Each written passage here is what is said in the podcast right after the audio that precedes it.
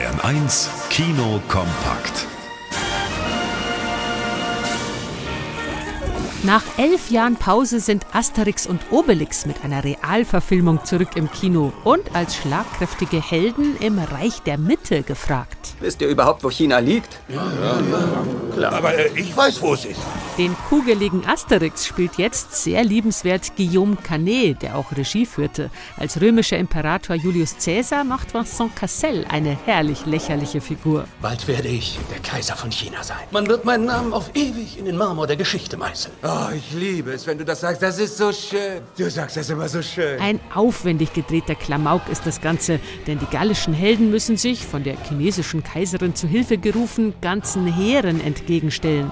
Es gibt fernöstliche Kampfkunsteinlagen und einen sehr lustigen Gastauftritt von Starfußballer Slatan Ibrahimovic. Asterix und Obelix im Reich der Mitte brauchen ein bisschen, um in Fahrt zu kommen, dann aber gibt's ordentlich was zu lachen. Zwischen Aktenbergen und Schreibmaschinen hat Mr. Williams sein Leben als leitender Büroangestellter verbracht.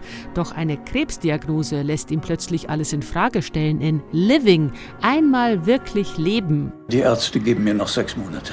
Das klingt nach nicht viel, aber es ist etwas. Genug Zeit, um die Dinge zu ordnen und ein bisschen zu leben, wenn Sie das wollen. Bill Nighy spielt ganz wunderbar den Mann, der den Mühlen der Bürokratie nun entkommen und seine Menschlichkeit wieder entdecken will.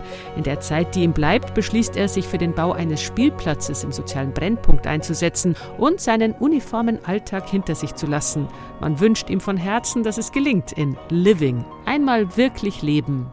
Viermal das Filet und einmal eine Rinderbouillon zusammen. Einmal in einer Sterneküche in Töpfe und Pfannen schauen zu dürfen.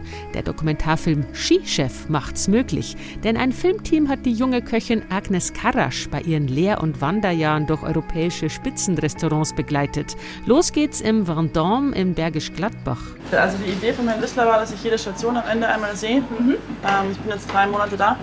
Küchentechnische Erfahrung? Ich habe die Lehre im Steirereck gemacht. Ah, perfekt. Genau. Sehr schön. Und das ist aber quasi meine erste Station nach dem Steirereck.